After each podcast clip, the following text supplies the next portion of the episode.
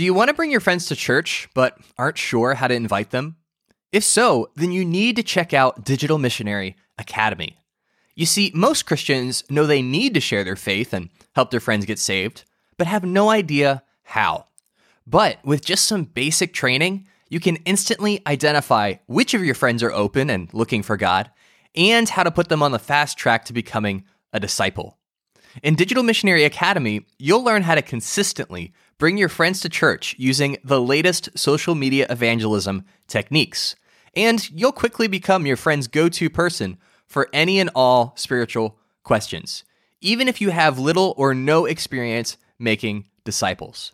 So, if you're ready to trade in Candy Crush for evangelism and become a disciple making machine, click the link in the show notes or go to digitalmissionaryacademy.com to start your 30 day free trial. That's digitalmissionaryacademy.com. Welcome to the Practical Christian Podcast.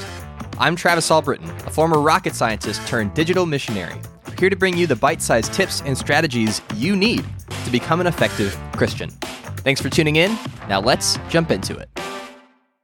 So, I want to start out this episode by sharing a story of something that happened to me uh, this past Thanksgiving, just a few months ago, uh, while I was visiting my family. And it's one of those stories that so often happens where you're in a situation you weren't expecting and you kind of know that God is doing something, but you just aren't sure what it is. And all that you know is, okay, I just need to have my, you know, my radar up and looking to see what God is up to. So to set the stage, my wife and my daughter and I had driven up to visit my family up in Alabama for Thanksgiving, and then we had stopped in Atlanta on the way back. And due to some circumstances, we were actually driving separate cars. So I was driving back home before my wife was. And my car had been sitting in my in law's driveway for about a week. And when I got back out there, loaded the car up, cranked it up, set off, said, okay, before we get too far down the road, let me get some caffeine because that always makes road trips just a little bit better when you get that extra juice. And so uh, I stopped by a Starbucks on the way to the interstate, go inside, get the Starbucks, and I'm heading out, and my car won't start. And I tried it, and I tried it, and I tried. I did everything that I knew to do to try and get this car to start, and it just would not start. So luckily, I have a I pay for a service where if I'm anywhere in the U.S. and I get stuck, I can call it and they'll send somebody out to help out. And so I did that, but you know, there's no telling when they're actually going to be able to get out there. Uh, the last time I had that happen, where I got stuck on the side of the road, I had to wait for four hours. So I was like, man, this is literally the last thing that I want as I'm trying to go back home is to be stuck by the Starbucks with a car that won't start. So the guy shows up, checks out my battery. Turns out there's a leak in my battery. Battery's dead. Have to replace the battery. Cool. Well, at least he has a battery in his truck. He can replace it, no problem. And as I'm sitting there just talking to this guy, I get this it's it's like an inner prompting. You know, it's it's that feeling where you're not really hearing a voice, but for some reason you just feel absolute clarity about what you should do in that instance. And uh, if you're wondering what that is, that's the Holy Spirit prompting you to do something. And I felt that. I felt that in my bones. And okay, this is not a coincidence that my car broke down. It's not a coincidence that this is the guy that came out to to uh, help me with my car. So I'm gonna do the only thing that I know how to do, and that's share my faith with this guy. And so we're talking, we're talking, and at the end of it, I pay for the battery. He's getting ready to go, and I was like, "Hey, man, I don't know if you go to church anywhere."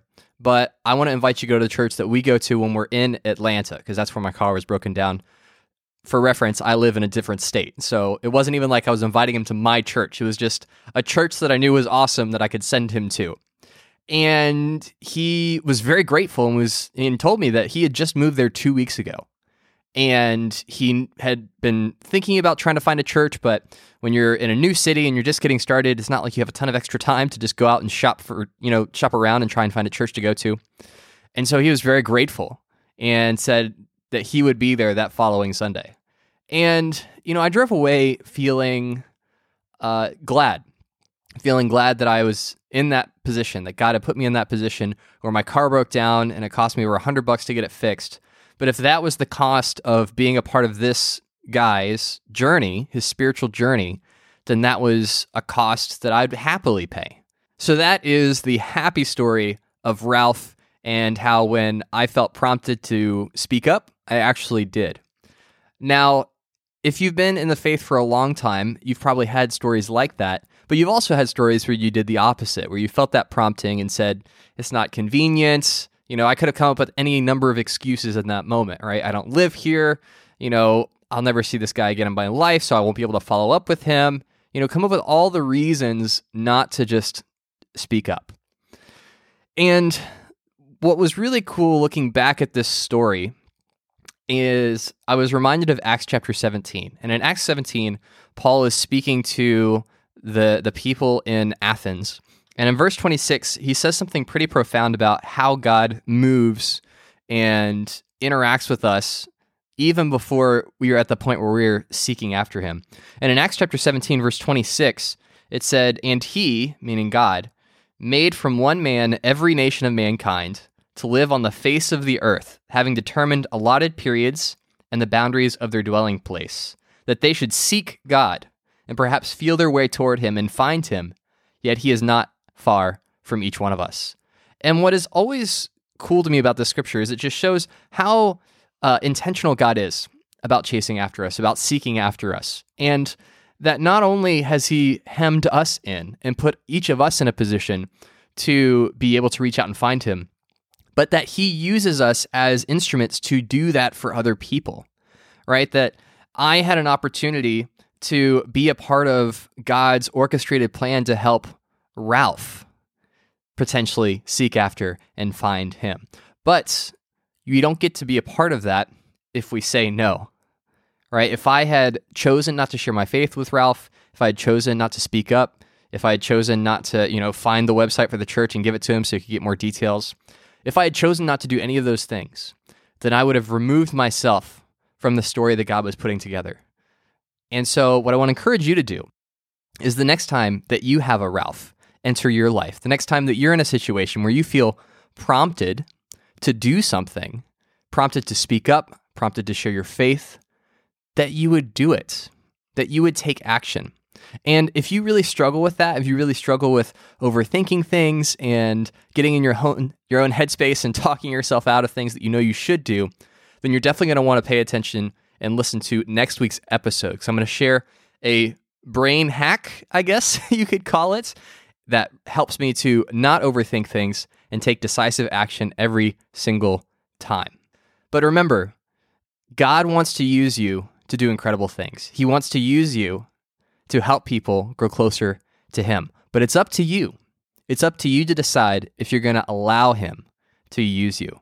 And so I want to encourage you as you think and meditate on this passage in Acts that you would ask God not only to lead people into your life that you can help, but that He would also give you the courage to step up and to speak up and to be there for Him. That's it for today. Don't forget to take advantage of this week's free resource by clicking the link in the show notes. And be sure to share this episode with your ministry leader, a person in your small group, or just a friend from church. Thanks for listening to today's episode, and I'll talk to you soon.